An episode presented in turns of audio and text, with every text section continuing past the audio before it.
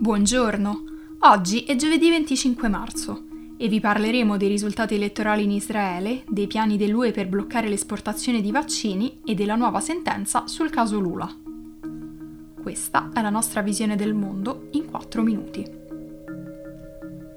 Stando agli exit poll, le elezioni parlamentari israeliane di martedì non hanno ancora dato un risultato chiaro, lasciando il paese di fronte alla prospettiva di un continuo stallo politico. Secondo i risultati preliminari, sia il premier Benjamin Netanyahu e i suoi alleati che il gruppo di partiti anti-Netanyahu non hanno raggiunto la maggioranza necessaria per formare un nuovo governo. Se questo risultato dovesse essere confermato, il paese potrebbe andare a votare una quinta volta. Le ultime elezioni sono diventate un referendum sulla leadership polarizzante di Netanyahu e gli exit poll hanno segnalato un continuo spostamento dell'elettorato israeliano verso destra, che sostiene gli insediamenti in Cisgiordania e si oppone ai colloqui di pace con i palestinesi. Netanyahu sperava in una vittoria decisiva che gli avrebbe permesso di formare un governo con i suoi tradizionali alleati nazionalisti ultraortodossi, in modo da garantirsi l'immunità dalle accuse di corruzione. In passato gli exit poll sono sempre stati imprecisi e i risultati finali, attesi nei prossimi giorni, potrebbero riservare delle sorprese. Tuttavia, non c'è alcuna garanzia che Netanyahu o i suoi avversari riescano a creare una coalizione. I partiti anti-Netanyahu includono formazioni con posizioni politiche molto diverse e anche riuscissero a formare una maggioranza è molto improbabile che raggiungano un compromesso su questioni come i rapporti con la Palestina e il ruolo della religione nel paese.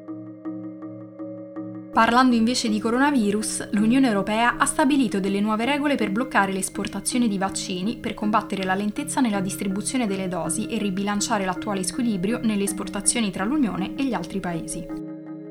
Il nuovo meccanismo si baserà sui criteri di reciprocità e proporzionalità, impedendo l'invio di vaccini agli stati che non esportano le loro dosi in UE e che sono più avanti con la campagna di immunizzazione.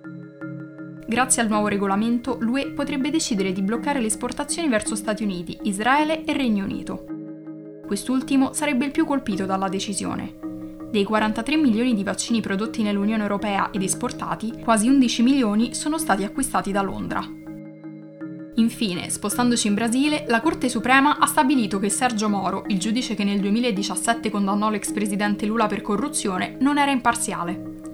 La sentenza avrà conseguenze importanti per il futuro politico di Lula, che potrebbe seriamente pensare di candidarsi per le elezioni presidenziali del 2022. Nel 2018, dopo aver condannato Lula, Moro è diventato ministro della giustizia del governo di Jair Bolsonaro e nell'aprile 2019 si è dimesso a causa delle intercettazioni che hanno dimostrato le pressioni esercitate sui pubblici ministeri affinché condannassero Lula per corruzione nell'ambito dello scandalo Petrobras, la grande azienda petrolifera pubblica del Brasile. Con l'ultima sentenza i giudici hanno proibito che le prove raccolte sulla presunta proprietà di Lula, ottenuta come pagamento di una tangente, siano usate in un eventuale processo.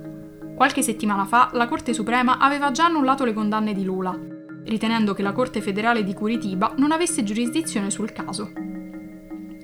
La nuova sentenza rende ancora più improbabile che l'ex presidente venga processato un'altra volta a Brasilia. Per oggi è tutto, dalla redazione di The Vision. A domani.